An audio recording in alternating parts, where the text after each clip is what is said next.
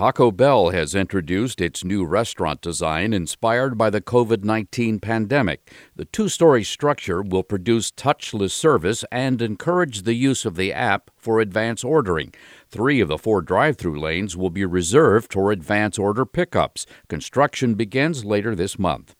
Wendy's also plans big changes. The company announced that it plans to roll out 700 ghost kitchens, virtual delivery only restaurants, expressly for food delivery apps. The five year plan will include locations in the U.S., Canada, and the United Kingdom. Economists at the University of Michigan say a key measure of consumer sentiment declined significantly in early August.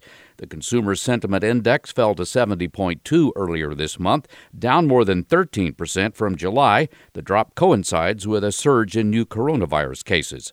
I'm Mark Huffman. Learn more at consumeraffairs.com.